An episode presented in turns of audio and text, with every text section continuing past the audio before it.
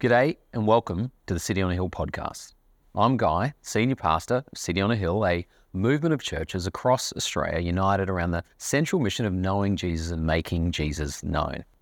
Whether you're on your morning commute or sitting down with a warm cup of coffee, I hope this message fuels your faith, hope, and love. And while we're here, let me encourage you to prayerfully consider supporting this ministry. You can do that by heading to cityonahill.com.au.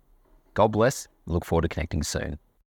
Colossians chapter 2, starting at verse 1.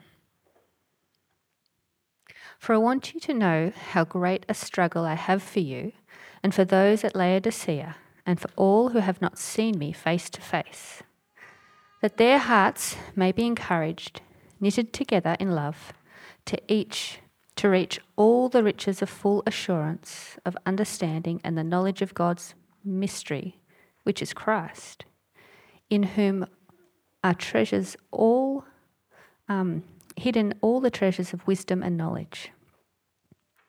I say this in order that no one may delude you with plausible arguments. For though I am absent in body, yet I am with you in spirit, rejoicing to see your good order and the firmness of your faith in Christ. Therefore, as you have received Christ Jesus the Lord, so walk in him, rooted, built up in him, and established in the faith, just as you were taught, abounding in thanksgiving. See to it that no one takes you captive by philosophy and empty deceit, according to human tradition, according to the elemental spirits of the world, and not according to Christ. For in him whole fullness of the deity dwells bodily, and you have been filled with him, who is the head of all rule and authority. In him also you were circumcised, with a circumcision made without hands, by putting off the body of the flesh, by the circumcision of Christ, having been buried with him in baptism, in which you were also raised with him through faith in the powerful working of God, who raised him from the dead. And you, who were dead in your transgressions and in the uncircumcision of your flesh, God made alive together with him, having forgiven us all our trans- trespasses, by cancelling the record of debt that stood against us with its legal demands. This he set aside, nailing it to the cross. He disarmed the rulers and authorities and put them to open shame by triumphing over him. This is the word of the Lord. Um, good morning. Uh, good morning. My name's Mike. Uh, it's my joy to serve as one of the pastors here. Uh, so good to see you guys this morning. Um, just to just to echo um, the the exciting news about Joey. Um, I, I can recall it was 10 years ago that I actually was sort of in your seat at my previous church. I was the first, I was the guinea pig, the first MTS apprentice at my church, sort of giving up full time work to work full time, you know, big pay cut, all that kind of stuff at my church. And so I can relate to somewhat of how you're feeling, although I didn't skip leg day, but I skipped arm and leg day, I think. Um, but, um, but so excited for you, brother. Um, so excited for you to join the team. And, and just to echo Zach, let's get around him. Um, encouragement and prayer, uh, as well as finances, are great ways to support him. Um, secondly, uh, just some exciting news, a bit of family news. I think I, I saw them, uh, there we go, I can see them down the back. Big news. Brandon and Louise are engaged, they're sitting in the back. Give them a round of applause exciting news for them. Uh, well, keep, um, keep your Bibles open to Colossians chapter 2. If you don't own a Bible, I'd love to give you one. We've got some on the info desk. Uh, take one on your way out. But we're going to uh, continue uh, in Colossians 2, looking at this series, The Preeminent Christ, looking at the King, how he's better than everything else. So I'm going to pray. I'm going to ask for his help uh, as we engage with his word this morning. Join with me and pray. Dear Heavenly Father, we do thank you that you have revealed your King to us. Jesus, you are the King of kings. Lord, you speak th- through your word, and I pray that we, you would continue to speak through your word this morning. I pray, Lord, that you may comfort those uh, that are feeling disturbed, distant, despondent towards you, Lord. I pray that you would challenge those that need a challenge. But Lord, would we see Christ more clearly this morning? I pray this in Jesus' name. Amen. Well, over the past few years, there's been a growing trend of deconstructing the Christian faith. Uh, for many, this means people that have perhaps have grown up in the church, grown up Christians, uh, including leaders and even pastors of churches, going on this inner journey of discovery, of reflection, of re-evaluating the things that they have been taught, re-evaluating life and priorities and values. Uh, it's often shaped profoundly by their experience uh, of the church, of course, by the world, peers, social media. But they often they come to a point where they realize they don't share the faith of their parents or the faith of the church or the Christian school that they were part of. And so many, uh, but not all, who have deconstructed, they move perhaps to a more liberal or progressive form of Christianity, or some become spiritual but not religious. Maybe you've heard that term before, or some even no longer describe themselves as Christian. You know, there have been some big names on this list. Um, Aussie pastor Marty Sampson from Hillsong, Rob Bell, another big American megachurch pastor, and perhaps the most famous was a guy called Joshua Harris, who sprung to fame about 20 years ago, writing a book, I Kissed Dating Goodbye, a book not without controversy, but then he ended up being a megachurch pastor for around 15 years. Now, Joshua Harris, uh, he announced in 2019 on his Instagram page, and I quote, I have undergone a massive shift in regard to my faith in Jesus. The popular fa- phrase for this is deconstruction. The biblical phrase is falling away. By all the measurements that I have for defining a Christian, I am not a Christian. Many people tell me that there is a different way to practice faith, and I want to remain open to this, but I am not there now. By all accounts, five years later, he is still not there now. What are we to think of this? What do we make of this? And that's one thing for you know, American celebrity pastors um, in big mega churches to, to do this. But what happens when it's our friends, our family, that's going through this journey of deconstruction? Even people here at City on a Hill. How are we to even think about our own lives, our own story? Well, as we look at this letter from Paul and Timothy to the church in Colossae, a real city in modern day Turkey, we're reminded that there is nothing new under the sun. This idea of deconstruction or having different ideas, competing for the truth and dragging people away from, from Christianity, enticing them, it's not new. Deconstruction is nothing new. In fact, uh, Paul writes this chapter, if you have a look at verse 4, he says, I write this in order that no one may delude you with plausible arguments. Or literally, that phrase means persuasive words, persuasive words.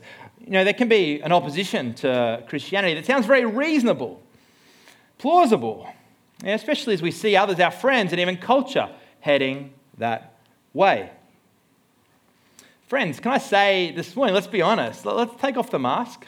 Yeah, let's take off our kind of we're going to church hat moment for a sec. Let's be real. If you have doubts, you're not alone. Me personally, I went through a, a, a few months, like a season of, of doubt, and you could even argue deconstruction when I was at Bible college, of all places. And throughout Christian history, there have always been people who doubt.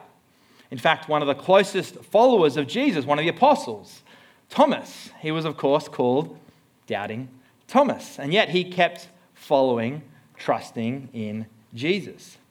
In the Bible, Jesus' brother Jude, he says this have mercy on those who doubt. God calls us to be merciful to those who doubt. We hope that we, uh, as a church at City on a Hill, can be a gracious, merciful community to everyone, but especially those who doubt. Perhaps you're in a season right now of doubt, of deconstruction, of exploring other worldviews, of trying to figure out is what I believe now the same thing I did 10, 20, 30 years ago. Now, this morning, I'm not going to offer you a silver bullet solution, a one liner that you can say to yourself or to your friends to sort of make this problem go away. Now, friends, I want to show you the gospel, remind you of the good news of Jesus that is true, that is beautiful, that is relevant for all of us at every stage of life. This is relevant for everyone here today, whether uh, we've been a Christian for 50 years or this is the first time we've walked into a church service. Whether you're doubting or whether you're you've just been in a season of delight with the Lord, as I know many of you are. And I don't expect, of course, one sermon to change everything for us. That would be ridiculous. But as we begin this year together, my hope, my prayer this, for us this morning is that we can be reminded with fresh eyes about who Jesus really is and as we see God speak through His word, I trust that it won't return empty. Um, so let me read again from Colossians chapter 2, if you open up to verse 6 and 7 with me. Therefore, as you received Christ Jesus the Lord, so walk in Him, rooted and built up in Him, and established in the faith, just as you were taught, abounding in thanksgiving. I'm going to repeat these couple of verses a few times over this sermon because I really think these two verses are the key to understanding uh, what Paul is talking about in this whole chapter. We're going to use this as the framework for our time together. The big idea this morning, and this will be my three points, is you are, you've been connected to Christ, the cosmic king, so keep going. You've been connected to Christ, the cosmic king, so keep going. We're going to see the reality of, of what Jesus has done uh, we're going to lift our eyes and see who He is and see what difference it makes for us now. So, firstly, you've been connected to Christ. Now, sometimes there can be a, a temptation to reduce the gospel or the Christian story to a bunch of propositions, a bunch of theological truths we use words like justification, sanctification, substitution, glorification. These words are big and beautiful and true, and I encourage you to explore them if they sound like Spanish to you and try to understand what these words mean. A great place to start. Colin Buchanan's got this, this song called Big Words That End in Shin. Go check that out. Now, the gospel is that Jesus died in my place, in our place. That is true. He died to save sinners, He rose again to defeat death. This is all true. Amen. But I want to suggest that something else has taken place. Now, I've got a question for you guys. I want you to chat with the person next to you just for 15 seconds. Now, what do you think is the most common way that Christians are described in the New Testament? Go have a chat, 15 seconds. Go chat. What's the most common way that Christians are described in the New Testament?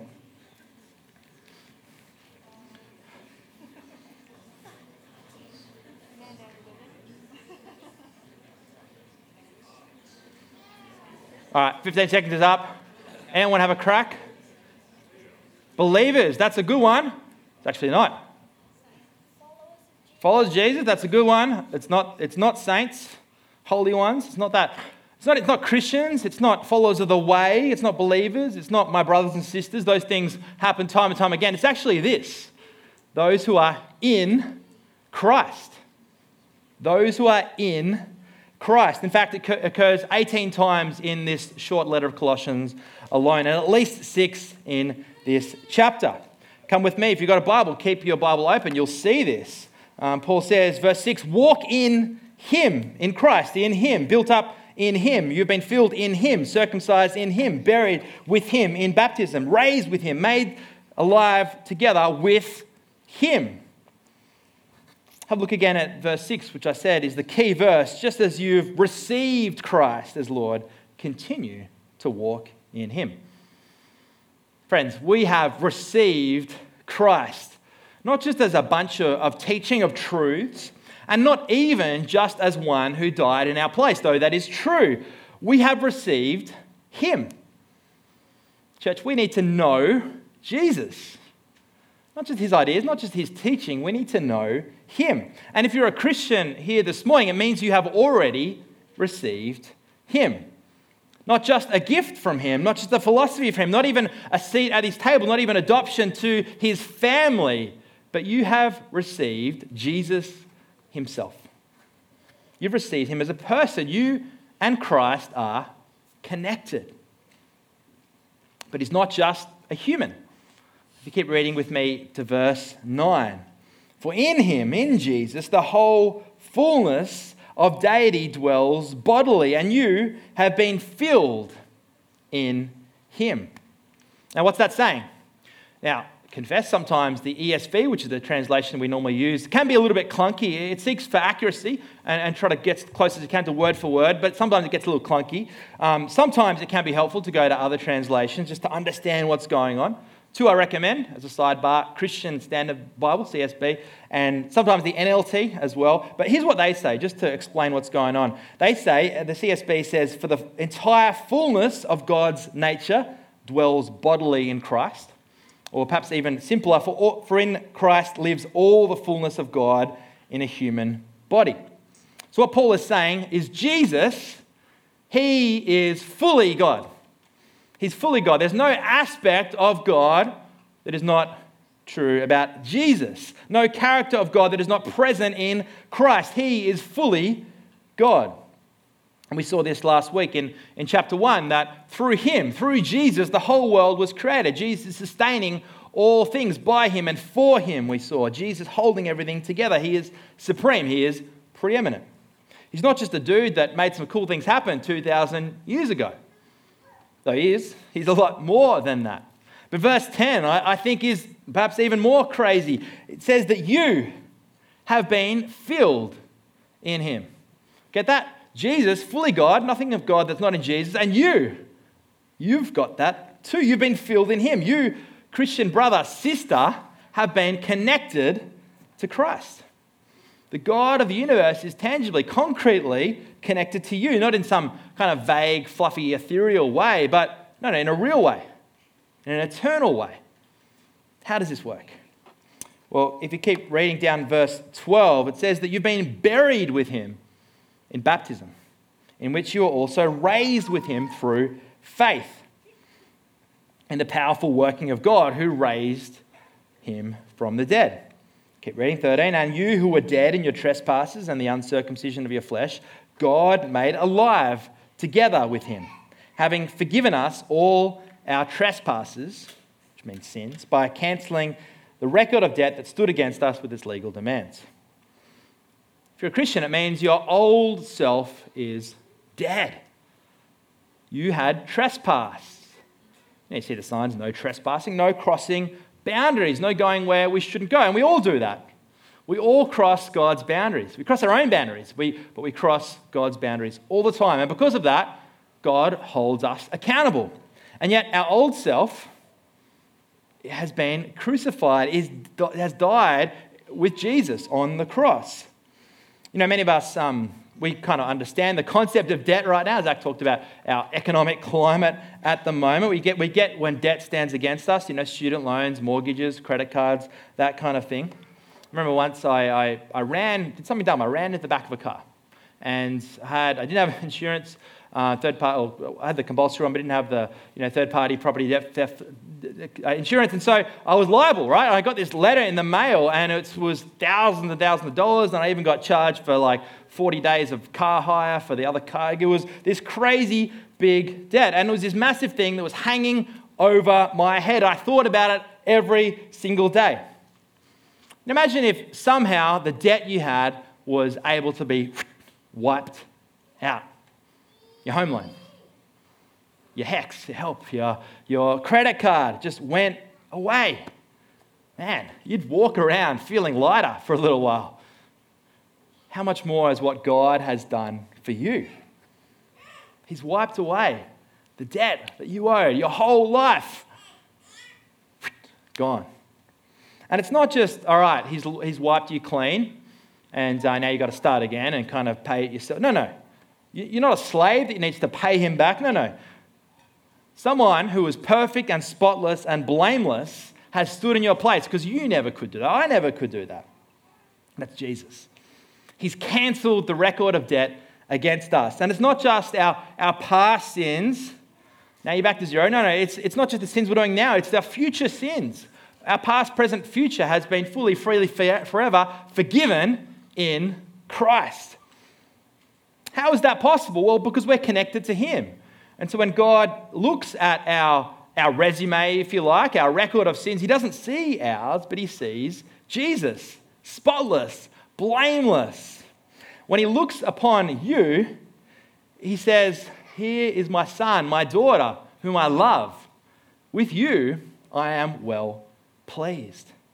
It's because through baptism, through spiritual baptism, we are, we are buried. And that's why when we do you know, public baptisms, we did them at Wynnum last year, we bury people under the water, not forever, just for a second, um, and they go under the water to symbolize that they have died with Christ. And then we, we bring them up um, to show that they have been made alive with Christ.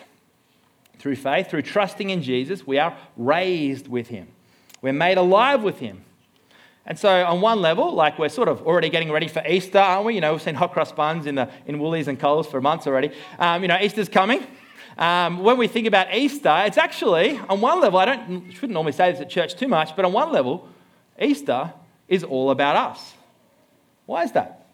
Because we died on that cross and we were raised to life on Easter Sunday. Why? Because we have been joined to Jesus. We're connected to Christ. So we've been connected to Christ, but the gospel, of course, is far more than just a story of man Jesus. Because, secondly, Jesus is the cosmic king. As we've stared at uh, Jesus and looked at this profound reality, hopefully, we've been encouraged or maybe even blown away by this incredible privilege of our union with Christ. But here's something I want us to lift our eyes for a moment the gospel. It's good news that Jesus Christ is Lord. As Paul says in Colossians uh, 2 6, Jesus, He's the King. He's preeminent, not just over our life, not even over just our world, but over everything. Uh, look down with me to verse 15. It says, He, Jesus, disarmed the rulers and authorities and put them to open shame by triumphing over them in Him. Who are these rulers and authorities? Well, Paul's talking about there's a reality that there is a spiritual war going on. And all throughout the, the New Testament, there's this notion of these two kingdoms. Paul uh, even says in, uh, one, in Colossians 1, verse 13, he says that he has delivered us from this domain of darkness and transferred us from the kingdom of the Son he loves.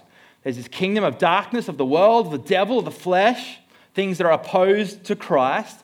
Then there's the kingdom of light, the kingdom of his son, who he loves, the kingdom of heaven. There are these two kingdoms. You see it all throughout the New Testament. And so back in uh, Colossians 2.15, these rulers and authorities, they refer to these, these dark cosmic forces that are at work, sometimes tangibly in the structures and the systems of this world. And Paul's not just talking about kind of ghosts or demons that sort of like hover around in this kind of way, but no, like actually real concrete things that oppose God's good plan for this world. In a moment, I've been, I'm reading, almost finished, uh, Viktor Frankl, who was a, a, a psychiatrist and Holocaust survivor. He wrote a book called Man's Search for Meaning, and he, was, he survived the gas chambers, went to Auschwitz. And you only need to read a little bit of that just to see the evil that is in this world. But it's not just the extreme. It's easier to sort of point and go, yeah, that's obviously evil. That's obviously against God. Everyone would agree to that. But the devil and his minions work more subtly. It's anything that opposes Christ. That's why in Mark chapter 8, uh, when Peter says to Jesus, No, no, you can't die, Jesus actually goes and calls him Satan. It's anything that's opposed to Jesus. So Paul says back in verse 8 see to it that no one takes you captive by philosophy and empty deceit, according to human tradition, according to the elemental spirits of the world, and not according to Christ. There's this spiritual war where things are up against Christ, the teaching of Jesus. Here's the thing it's not this, you know, power struggle, though, between good and evil this spiritual war. It's not like, you know, end of Netflix season two and you're wondering who is going to win. There's this big cliffhanger. What's the outcome going to be? No. The war has been won.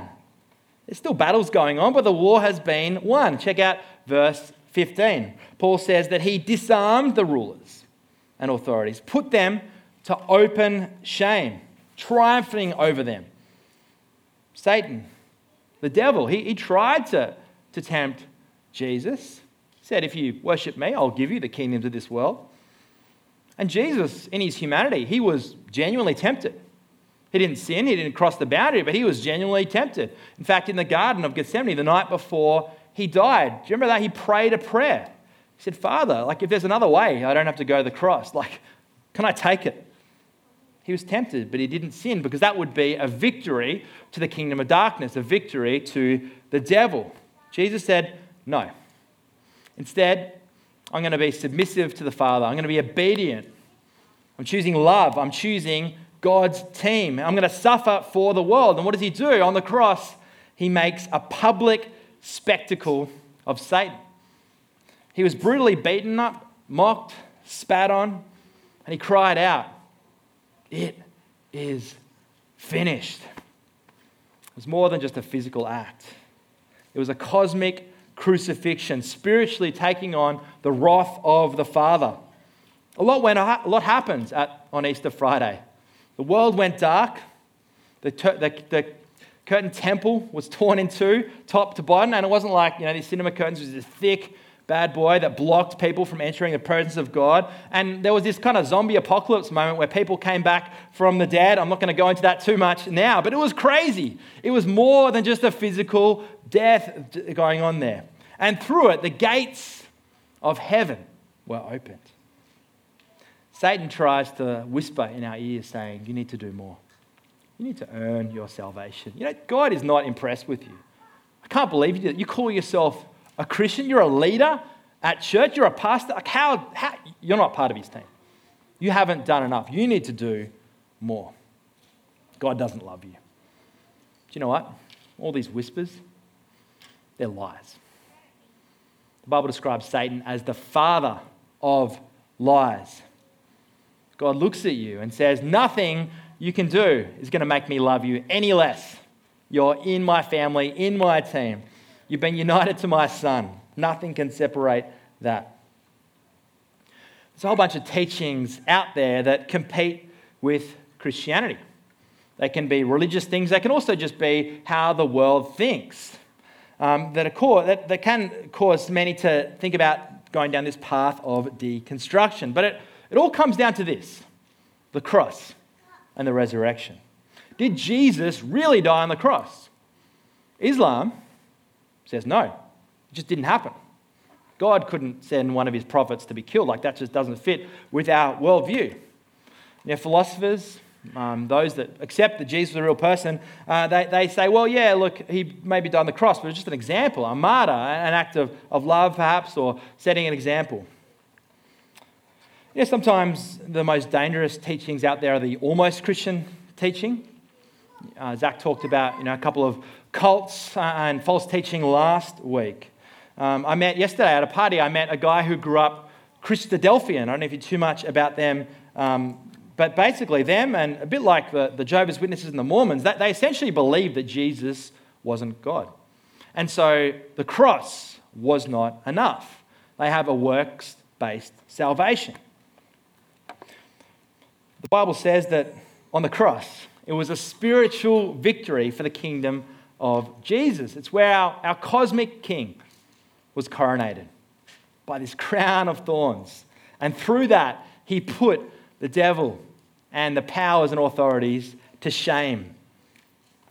Can I encourage you, brothers and sisters, if you're doubting, if you've got questions, you know, keep exploring, keep asking questions. We want us to be a safe place where you can ask questions but keep coming back to the cross. God loves you so much, He would rather die for you than live without you. So we've seen, firstly, we are connected to Christ.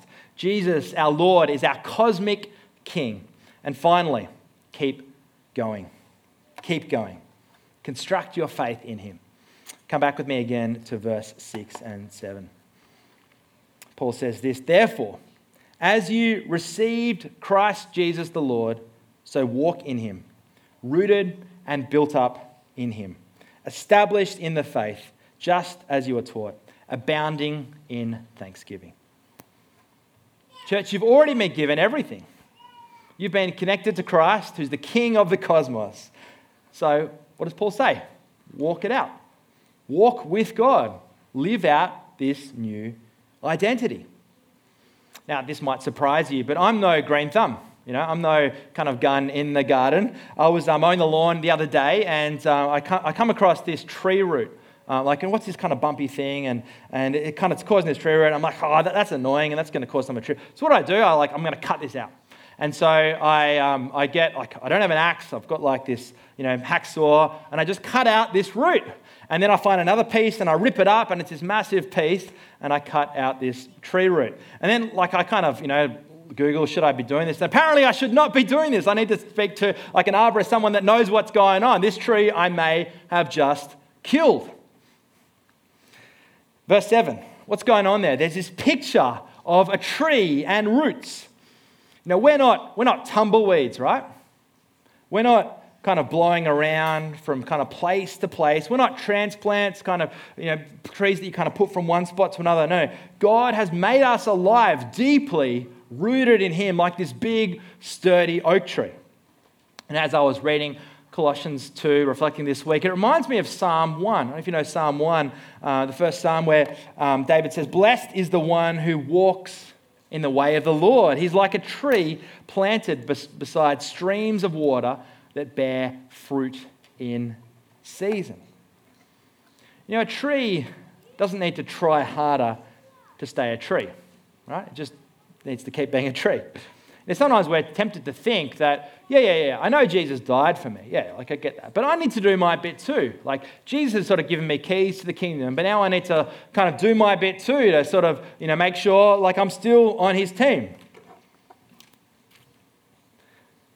You're connected to Christ. He's given you everything.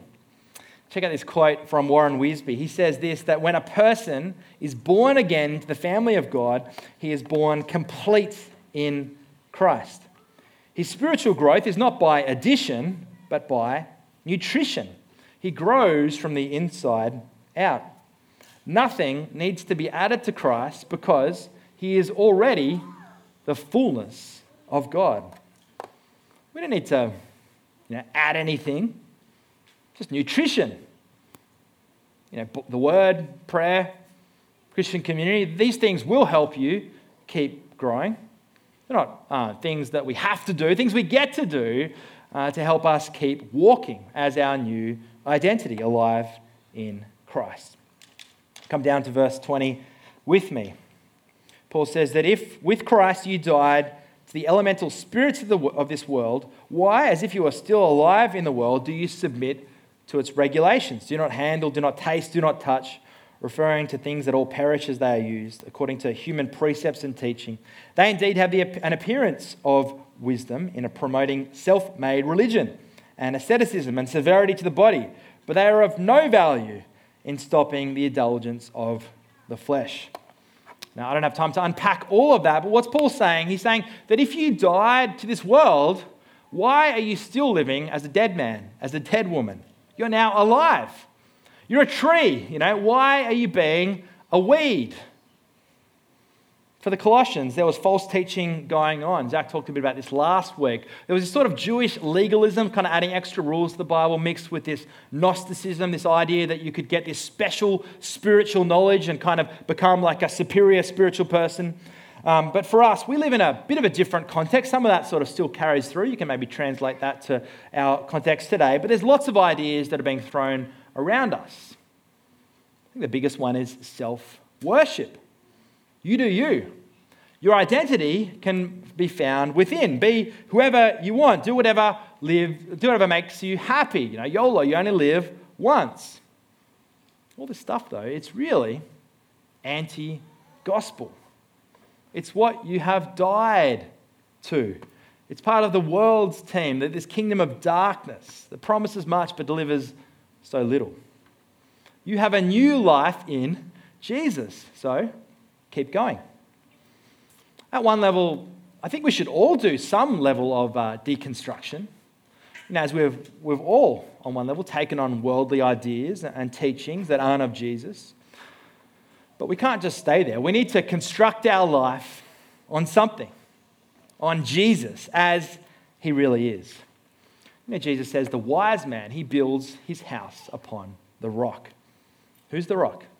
It's Christ I just want to suggest just a couple of things as I open this morning talking about doubt and deconstruction. Uh, I'll post up a few more practical things on our Facebook group. If you're not part of that, uh, we'd love to add you into that if you want to call, if you call City on a Hill your home. But um, a couple of things um, dealing with doubt. Now, firstly, we don't always feel our faith. If you've been a Christian for you know, more than a few minutes, there's some ups and downs in life. We're not always going to have these mountaintop experiences with the Lord where we feel His presence, where we're close to Him, where we're encouraged, where we're singing praises from the bottom of our heart. There's going to be moments of despair, despondent, of, of doubt, of darkness. We can't always trust our gut. Some days we might even think, is this real? Let's be honest with that. You've got to set the right expectations. If you're a new Christian, we need to be, you know, know what we're getting ourselves into. Secondly, you are not alone. You know, I totally get it. When I went through my season of, of doubt, I was, I was working. I was working part time for a church. I was at Bible college. I was the one that was up the front. I was meant to have it all together, you know, to be strong in the faith. I didn't want to go around telling people after church that I'm having these massive doubts at the moment. I was pretty honest at telling four people in particular, though. Um, Sarah, my wife, uh, one of my Bible college lecturers, uh, a good friend as well from another guy who I used to have coffee with weekly at college, and we'd kind of be real and try to share life with, and my best mate, Josh. Now, all these four uh, people were so helpful in the way they listened to me, the way they gave me space in a non judgmental way, but still concern, were still deeply concerned and prayerful about my desire to see the truth. You're not alone. Thirdly, doubt your doubt. Doubt your doubt, or deconstruct your deconstruction. You know, doubting isn't all bad. There's different types of doubting in the Bible. Doubting isn't bad if it helps us see the truth more clearly. You know, interestingly, literally yesterday, I saw that perhaps the most famous atheist in the world, a guy called Richard Dawkins, he's been on a campaign against Christianity, against religion for decades. He tweeted this yesterday, it'll be up on the screen. He said, Maybe there is still something for me to learn when it comes to religion. My dear friend and former atheist, Ayaan Hirsi Ali, has become a Christian. You know, we're discussing this later. He's been on a campaign bagging out Christianity. He wrote The God Delusion, uh, which you know, I remember read 15 years ago. Like, it's a, it's a hectic book. He debates Christians, he tries to slam them. Now he's saying, maybe there's something to this. Is he having doubts of his doubts? Is he deconstructing his world view? For us, doubt your doubt. Why are you having doubt?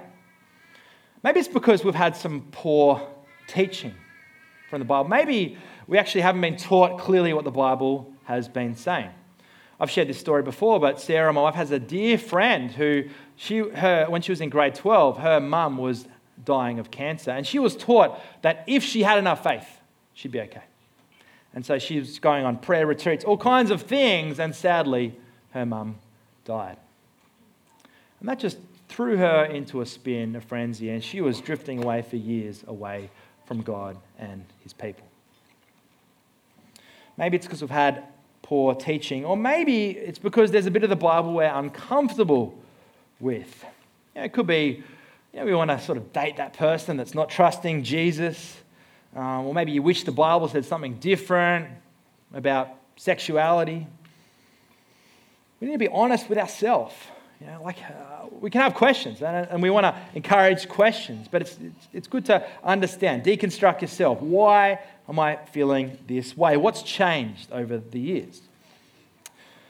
Maybe it's because we've been hurt by Christians, by the church community.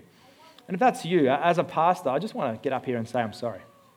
I'm sorry um, on behalf of our church, especially if it's been at our church. I'm really sorry. But if it's been part of the church universal. Like, that sucks. Do you know who Jesus, though, was more strict and harsh with than anyone? It was people like myself. It was religious teachers, especially any hint of hypocrisy. Accountability, structures, um, they're really important. But more importantly, culture.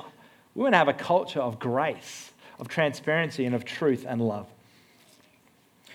But if you have had a bad experience with community and even hypocrisy, that does not mean that the truth of Jesus' death and resurrection is wrong. It does not mean that he is not Lord. It does not mean that he does not love you. It does not mean that he did not die on the cross for you and that he offers this connection, this union with himself. If you've had a bad experience with community, the solution, though, is not isolation. It's not abandoning community, but seeking good community. And who are those around you that love you, that you can be honest with? Doesn't have to everyone. You know, in my, my season, I had four. We at church, we, we are called City on a Hill. We hope that we can be light to our city, but even light to each other as we help each other explore and ask questions and journey together.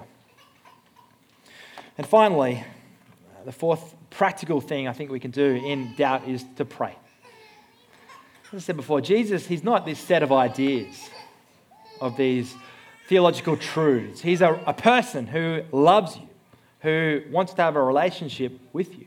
And so prayer is, is that it's talking with him. In Mark uh, chapter 9, there's a, a father, a dad, who has a son who's in trouble. He's rolling around the floor. He's convulsing from the mouth. And the father, he says to Jesus, Hey, if you can do something about this, if you can do something about this, please, please, Jesus, do. He meets Jesus with a prayer, but it's a prayer filled with doubt. He's not certain if he can, if he can. And then he cries out later this beautiful prayer to Jesus I believe, help me in my unbelief. I believe, but help me in my unbelief. As I uh, invite the band up uh, to wrap up, I'm going to pray a prayer shortly for all of us, whether we are near or feeling far from the Lord. And as well, myself and Mel will be available to, to pray with you uh, during uh, these songs. Now, it could be because you've got doubt, you've got experience. It could just be you have a completely unrelated prayer point that you just like prayer for. We'd love to pray with you uh, this morning. But let me uh, wrap up uh, with these words again Colossians 2, verse 6 and 7. Therefore, as you received Christ Jesus the Lord, so walk in him, rooted and built up in him, and established in the faith, just as you were taught, abounding in thanksgiving. Let me pray. Dear Lord Jesus, you are the King you're the King who has revealed yourself to us and given yourself to us. Lord, you're the King of the cosmos, the King that put to shame the rulers and authorities of this world on the cross. And yet, Lord, for many of us in this room, we believe, but help us in our unbelief. Help us in our doubts. Help us in the season of life we are. At. Help us as we think about our hurts, our pains, how life is not perhaps working out the way we had planned. Help us to see clearly who you are. Help us to see your beauty even amidst the brokenness. And Lord, help us as a church to be a community of grace, a community that is gentle, that is patient, that is quick to listen, slow to speak, and abounding in steadfast love. And may we as a church keep going May we see and discover afresh our new identity of being alive in Christ, of being people that have been transferred into the kingdom of your Son. And Lord, I pray that we would give you glory and be a witness to the world as we do that together. We pray all this in Jesus' precious, beautiful name. Amen. Thank you for listening to our podcast. If you'd like to know more about our church, or if you'd like to donate to the work of City on a Hill, please visit cityonahill.com.au.